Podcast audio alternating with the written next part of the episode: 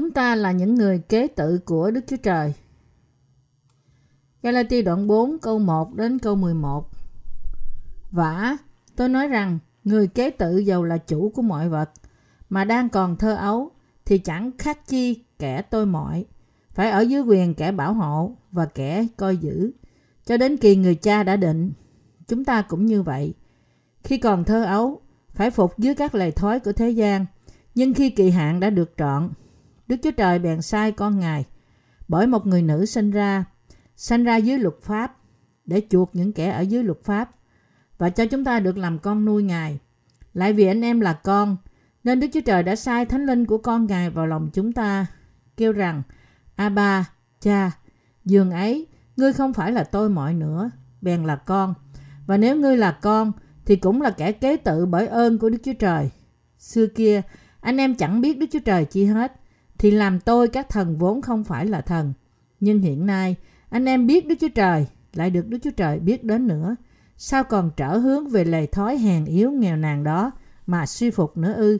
Anh em hãy còn giữ ngày, tháng, mùa, năm ư. Tôi lo cho anh em. E tôi đã làm việc luống công giữa anh em. Phaolô đã nói rằng mặc dù tất cả các thánh đồ và các nhà truyền giáo đều là những kẻ kế tự của Đức Chúa Trời, là những người sẽ thừa kế nước Ngài.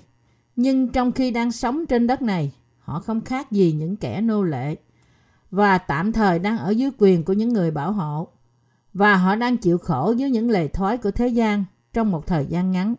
Ông đã nói rằng, mặc dù anh em đang sống như là nô lệ của đời này trong một thời gian ngắn, nhưng anh em không được quên rằng anh em là con cái của Đức Chúa Trời, là những người sẽ thừa hưởng mọi sự giàu có của Đức Chúa Cha. Thông điệp này không chỉ dành cho những đầy tớ và dân sự của Đức Chúa Trời thời đó, nhưng cũng nói với chúng ta hiện nay để khiến chúng ta trở nên con cái của Đức Chúa Trời. Đức Chúa Cha đã khiến chúng ta sanh ra dưới luật pháp và kế đó Ngài đã sai Đức Chúa Giêsu Christ đến dưới luật pháp và đã cứu tất cả chúng ta bởi mua chúng ta với giá phải trả là thân thể của Đức Chúa Giêsu Christ. Bởi đó, Đức Chúa Trời đã nhận chúng ta, những người tin nơi lẽ thật này, làm con gái và con trai của Ngài và Đức Thánh Linh đấng đến trong lòng những người tái sanh khiến chúng ta có thể gọi Đức Chúa Trời là Abba, Cha. Thật vậy, cũng như sứ đồ Phaolô và những ông tổ đức tin của chúng ta, chúng ta cũng phải mong muốn sớm sống với Chúa. Bất cứ lúc nào chúng ta đi đến Ngài hay Ngài đến với chúng ta, chúng ta có hy vọng lớn về việc thừa hưởng gia tài Chúa.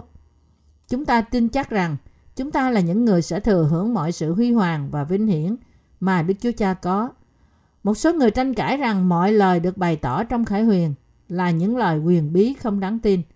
Có những người dùng khoa học minh chứng cách không thích hợp để ngăn trở người ta không tin nơi lời Đức Chúa Trời. Họ xem những người tin nơi lời Ngài là cuồng tín, nhưng những người này là sai. Kinh Thánh nói rằng Abraham đã theo Chúa dựa theo lời của Đức Chúa Trời và tất cả những người đã yên nghỉ trước chúng ta có đức tin, tin nơi mọi lời Đức Chúa Trời cũng sống như thế bởi đức tin. Hiện nay, họ đang chờ đợi sự trở lại của Chúa và Đức Chúa Trời đã hứa với chúng ta rằng đến lúc Ngài đến, Chúa chúng ta sẽ cất chúng ta lên khỏi đất và sống với chúng ta trong nước ngàn năm. Chúa đã bảo chúng ta rằng Ngài sẽ cho người công chính hưởng mọi sự huy hoàng và vinh hiển. Chúng ta tin nơi lời hứa của Ngài. Chắc chắn chúng ta là những kẻ kế tự của Chúa. Tôi tin rằng khi chúng ta vào nước ngàn năm và đứng trước mặt Chúa thì Ngài sẽ lao ráo nước mắt của chúng ta, bảo vệ chúng ta, ban phước cho chúng ta và cho chúng ta mọi thứ chúng ta muốn. Và khi chúng ta vào trong nước Ngài sau khi sống một thời gian ngắn trên đất này, thì chúng ta sẽ được nhận và hưởng sự vinh hiển dư dật đến nỗi không thể tả. Gia sản của Đức Chúa Trời tượng trưng cho nước Ngài, như bài cầu nguyện của Chúa rằng nước cha được đến, Matthew đoạn 6 câu 10. Nước Đức Chúa Trời đã đến trong lòng chúng ta khi chúng ta sống cuộc đời còn lại của chúng ta cho việc rao truyền phúc âm, chúng ta chắc chắn sẽ vào nước Đức Chúa Trời và khi Chúa trở lại, mọi lời hứa này sẽ được làm trọn. Vậy thì khi nào Chúa chúng ta sẽ trở lại?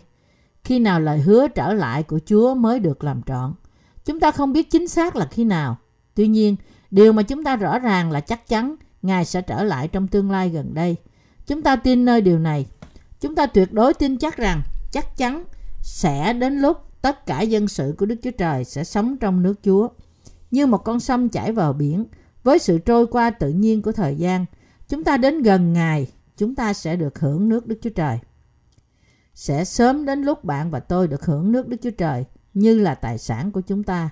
Thời gian cứ trôi qua mỗi giờ cho dù đồng hồ ngưng chạy và thời gian cứ tiếp tục bay cho dù thế nào đi nữa. Cho dù chúng ta sống một hay hai ngày thì thời gian cứ tiếp tục trôi cho dù chúng ta làm gì đi nữa. Thậm chí ngay khi chúng ta thờ phượng thì thời gian cũng đang trôi qua. Khi chúng ta ăn tối, khi chúng ta phục sự phúc âm nước và thánh linh hay cầu nguyện, khi chúng ta chơi bóng đá, khi chúng ta có suy nghĩ bi quan hay lạc quan, thì đồng hồ vẫn cứ chạy. Thời gian trôi qua, Ngài đã hứa sẽ đến và chắc chắn chúng ta sẽ hưởng nước Đức Chúa Trời. Chắc chắn chúng ta sẽ hưởng nước Đức Chúa Trời. Chúng ta tin rằng chúng ta sẽ hưởng mọi sự huy hoàng và vinh hiển của Đức Chúa Trời để sống với ba ngôi Đức Chúa Trời của chúng ta. Nghĩa là Đức Chúa Cha, Đức Chúa Giêsu Christ và Đức Thánh Linh. Đấy là điều mà sứ đồ Phaolô đang nói ở đây. Phaolô thường nhắc đến đức tin, hy vọng và tình yêu thương như là ba cột trụ mà các thánh đồ nên nuôi dưỡng trong lòng họ.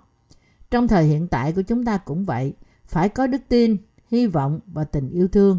Và trong những điều này, hy vọng rằng đến lúc nước Đức Chúa Trời sẽ được làm trọn đối với chúng ta, khiến chúng ta có lòng kiên nhẫn, nhịn nhục qua mọi khó khăn và chạy cuộc đua đức tin cho đến mức cuối cùng. Anh chị em tín hữu thân mến của tôi, có lúc tôi cũng đầy sức trẻ, nhưng thời gian trôi qua thật mau, đến nỗi hiện nay tôi đã đang gần kề tuổi già của tôi. Tôi không thể giữ thời gian lại cho dù tôi cố gắng như thế nào đi nữa. Khi tôi còn trẻ, thời gian trôi qua không đủ nhanh đối với tôi. Nhưng đến lúc nào đó trong cuộc đời của tôi, thời gian bắt đầu đi quá nhanh. Thanh niên tại Hàn Quốc phải tham gia quân đội vào tuổi 20. Tất cả mọi người nhận được một giấy mời đi khám sức khỏe để được gia nhập vào trong quân đội. Và thời gian bay nhanh bắt đầu từ đó. Trước đó, thời gian trôi qua thật chậm đối với tôi. Nhưng từ đó thời gian trôi thật nhanh. Nên tuổi 30, 40, 50 của tôi đến với tôi như một mũi tên bay. Tôi thường tự nhủ khi nào tôi sẽ đến tuổi 60. Nhưng tôi đã hơn 50 và hiện sắp 60. Mặc dù lòng tôi vẫn còn trẻ, nhưng thời gian trôi qua thân thể tôi đã cho thấy rằng tôi đã hơn 50 tuổi. Hiện giờ chẳng phải tôi sắp vượt qua sông sự chết khi thời gian cứ trôi sao? Ai ở bên kia sông khi chúng ta vượt qua đó? Chúa đang chờ đợi chúng ta ở đó. Chúa sẽ sai các thiên sứ đón chúng ta đến nơi nào? Đó là nơi Chúa chúng ta ở, là nơi tuyệt vời nhất được gọi là thiên đàng. Đó là nơi tuyệt vời nhất trong mọi nơi. Vì Chúa chúng ta ở đó và môi trường tuyệt vời nhất đang chờ đợi chúng ta. Thời gian trôi qua, nước Chúa sẽ là nước của chúng ta và hy vọng này mà chúng ta sống. Thời gian trôi thật nhanh, đến nỗi đã sắp hết năm nay. Hiện nay một vài năm nữa trôi qua, nước Đức Chúa Trời sẽ là của chúng ta. Thật may mắn là chúng ta sống trong thời kỳ cuối cùng này. Tôi vô cùng vui được gọi là một trong những người chạy cuối cùng của cuộc đua phúc âm. Thiên đàng là của bạn và tôi. Đấy là tại sao chúng ta vô cùng vui mừng. Chúng ta nhận được sự tha tội là cũng vui mừng đủ rồi. Nhưng chúng ta còn nhận được sự ban cho của thiên đàng để hưởng sự huy hoàng và vinh hiển. Sự vui mừng của chúng ta hơn cả tưởng tượng vì thời gian trôi qua là mọi sự huy hoàng, vinh hiển, sự sống đời đời và mọi ơn phước sẽ là của chúng ta. Theo thời gian, mọi lời hứa của Đức Chúa Trời chắc chắn sẽ được thực hiện. Tuy nhiên, trong khi sống trên đất này, chúng ta bắt buộc phải tiếp tục làm công việc của Chúa, sốt sắng làm việc để phát hành, phân phối sách phúc âm của chúng ta và những quyển sách dưỡng linh của chúng ta. Mới đây, tập 1 của bộ sách phúc âm Matthew được phát hành và tập 2 sẽ được phát hành tiếp theo vì tập sách này hiện nay đang được chuyển dịch. Một quyển sách khác, thư tín thứ nhất của Giăng cũng đang được in ấn. Bạn có đọc tập sách 1 của Matthew chưa? Không quá đáng khi nói rằng hiện nay chúng ta đầy tràn sách. Trước kia, chúng tôi từng vô cùng hạnh phúc khi chỉ có một quyển sách được phát hành. Nhưng hiện nay, chúng ta có 7-8 quyển sách được phát hành chỉ trong một tuần. Chỉ nhìn những bìa sách thôi cũng khiến lòng tôi đầy sự vui mừng. Năm nay, chúng ta sẽ làm việc nhiều hơn và cực lực hơn trước đây. Khi một em bé sanh ra, nó phải được người mẹ cho bú. Nếu không, nó sẽ bị đói cho đến chết. Chị em của chúng ta chắc chắn biết điều này rõ hơn. Khi một người đàn bà mới sanh, ngực của hả sản sanh ra một loại sữa, gọi là sữa non trong vài ngày đầu. Trẻ sơ sinh bắt buộc phải được cho bú sữa này vì nó chứa tất cả những chất dinh dưỡng và đề kháng cần thiết để làm mạnh hệ thống miễn dịch của đứa bé. Những em bé được bú sữa này sẽ lớn lên thành những đứa trẻ khỏe mạnh. Nếu ai được nghe lời phúc âm nước và thánh linh và nhờ đó nhận được sự tha tội thì cần tiếp tục được nuôi dưỡng bởi lời Đức Chúa Trời đúng lúc.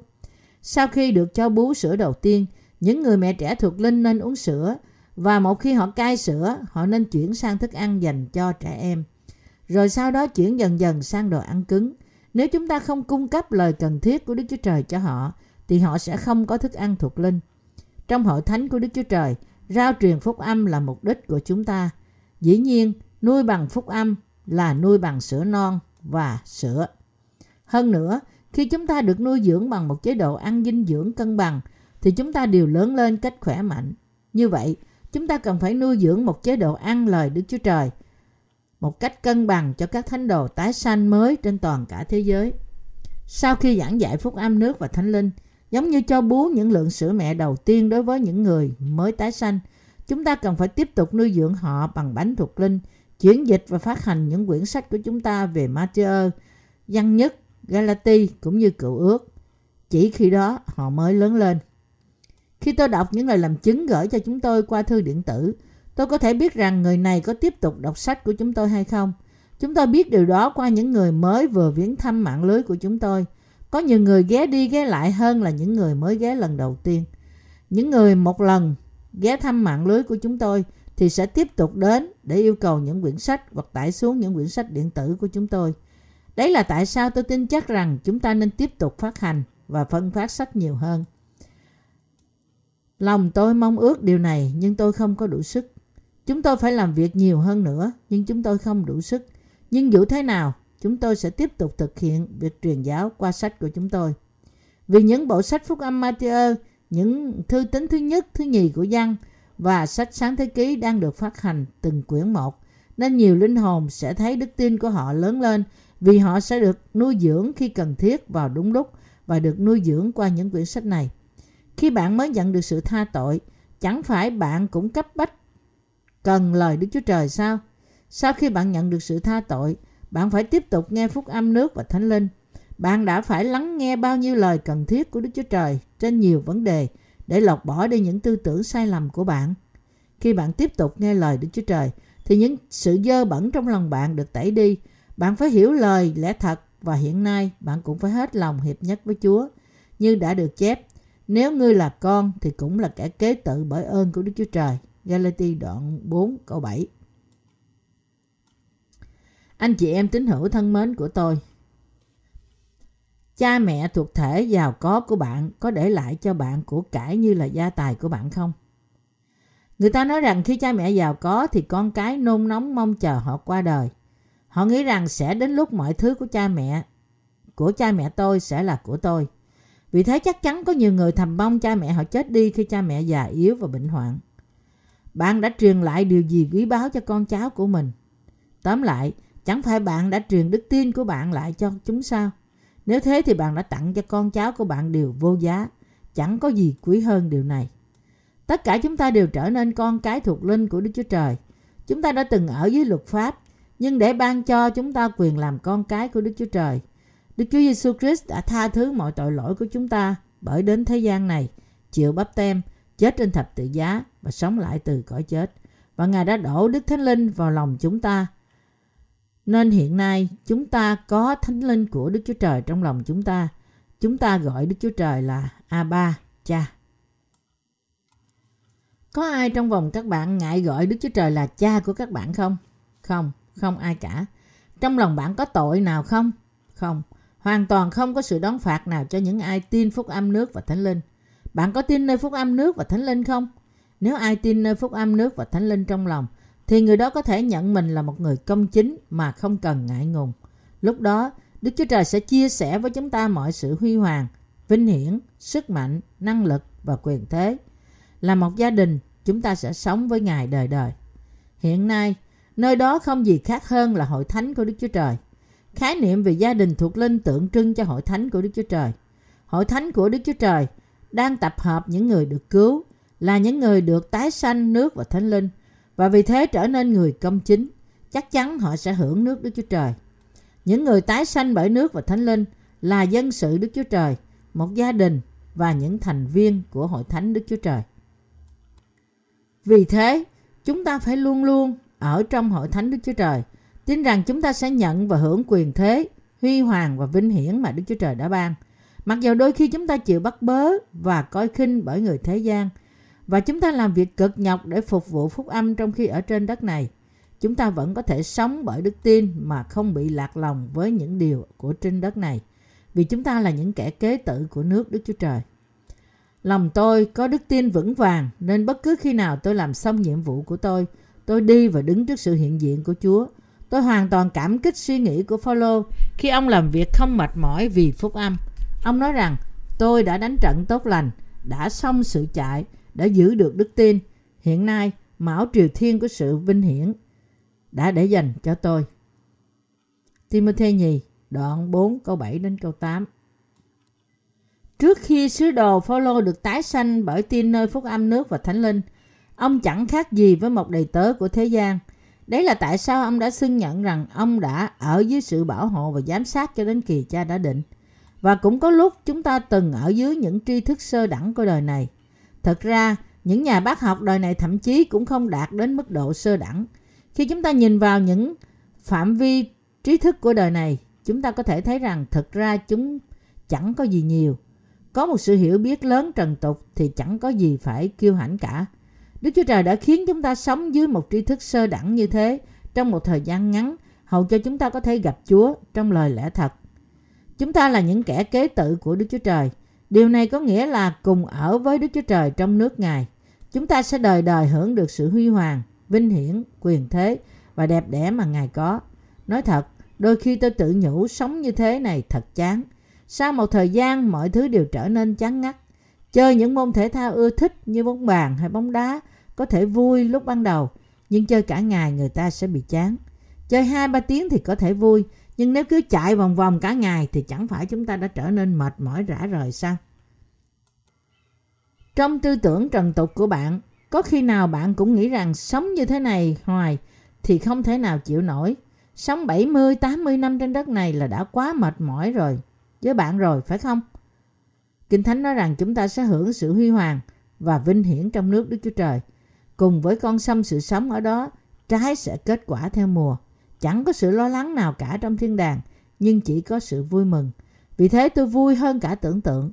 Vì Đức Chúa Trời đã nói ở đây rằng sự vui mừng, những ơn phước và sự sống của chúng ta sẽ không bao giờ dứt và sẽ không có sự tối tâm nào trong nước của trong nước của Ngài. Gia sản của chúng ta thật tuyệt vời phải không? Chúng ta sẽ vào vườn tuôn tràn sự vui mừng cũng như Chúa đã hứa với một trong những tên cướp đóng đinh bên cạnh Ngài rằng hôm nay ngươi sẽ ở với ta trong Paradis. Thật vậy, chúng ta tin rằng khi chúng ta sống bởi đức tin chờ đợi nước Đức Chúa Trời, khi Ngài khứng, Ngài sẽ trở lại và ban cho chúng ta gia tài của chúng ta và mọi lời tiên tri đã bày tỏ trong khải quyền sẽ được làm trọn cho chúng ta. Mặc dù nhiều người quá khích đã đặt ra những ngày tháng đặc trưng và nói rằng Chúa sẽ trở lại trong những ngày này và đưa ra nhiều tuyên bố rằng thế giới sẽ thay đổi vào năm 2000. Nhưng mọi sự tuyên bố của họ đều là giả mạo. Vì thế, hiện nay, người ta bắt đầu không tin đến sự đến lần thứ hai của Chúa. Đặc biệt nhà thờ công giáo không thực thừa nhận việc đến lần thứ hai của Chúa. Rất xảo quyệt. Họ giả đò bày tỏ và dạy lẽ thật, nhưng cuối cùng họ dẫn người ta đến việc không tin và ngăn ngừa họ khỏi việc tin nơi lời y như vậy. Đây là điều thật xảo quyệt. Thật xảo quyệt làm sao khi những giáo sư giả nói tin nơi lời Đức Chúa Trời, nhưng họ ngăn trở tín đồ của họ tin nơi lời Đức Chúa Trời, phải không? Kinh Thánh là lẽ thật. Anh chị em tín hữu thân mến của tôi, tội lỗi của các bạn mất đi vì các bạn tin nơi phúc âm nước và thánh linh. Vì thế phúc âm là lẽ thật. Lời tiên tri của Đức Chúa Trời cũng sẽ được làm trọn y như vậy hay sao? Chắc chắn sẽ được làm trọn. Đến lúc chúng ta sẽ được hưởng nước đức nướng thiên đàng. Chúng ta sẽ được hưởng tất cả sự huy hoàng, vinh hiển và sự sống mà Đức Chúa Cha có. Có phải chúng ta sẽ chỉ được thừa kế trong kho không? Không. Kinh Thánh nói rằng chúng ta sẽ hưởng chúng. Đó là một sự vui mừng vì chúng ta được bảo đảm hưởng những ơn phước quý báu này đến đời đời. Gia sản mà Đức Chúa Trời ban cho chắc sẽ tuyệt vời. Đấy là tại sao chúng ta không ganh tị khi người thế gian hãnh diện và khoe khoang của cải thế gian của họ. Chúng ta không hề ganh tị vì chúng ta tin rằng mọi sự của đời chẳng là chi cả và cũng vì chúng ta có hy vọng nơi gia sản tương lai của chúng ta. Lòng tôi chỉ có một hy vọng, đó là việc chúng ta sẽ nhận được một gia sản trong tương lai. Tin rằng lời hứa của Đức Chúa Trời sẽ làm trọn, đúng thì. Tôi chỉ trông đợi ngày này. Tôi chẳng trông mong điều gì ngoài hy vọng. Tôi tin phúc âm nước và thánh linh và tin rằng bạn và tôi sẽ là những kẻ thừa kế nước Đức Chúa Trời. Tôi muốn tiếp tục sốt sắng giảng dạy phúc âm này cho đến ngày tôi đứng trước mặt Chúa. Tôi không có trông mong nào khác. Các bạn có trông mong gì khác trong thế gian này không? Có lẽ các bạn có một số hy vọng khác hơn gia sản của Đức Chúa Trời, nhưng tôi không có hy vọng nào khác. Vì điều này, tôi rất hạnh phúc. Tôi sống trong hy vọng. Tôi tin rằng khi đúng thì tôi sẽ được hưởng nước Đức Chúa Trời. Dân mọi sự tạ ơn cho Đức Chúa Trời, cũng như sứ đồ Phaolô đã tự nhận rằng ngó như buồn rầu mà thường được vui mừng, ngó như nghèo ngặt mà thật làm nhiều người được giàu có, ngó như không có gì mà có đủ mọi sự. Corinto nhì đoạn 6 câu 10 Tôi và bạn là những người giàu có. Chúng ta là những kẻ thừa kế mọi thứ của Đức Chúa Trời. Hallelujah.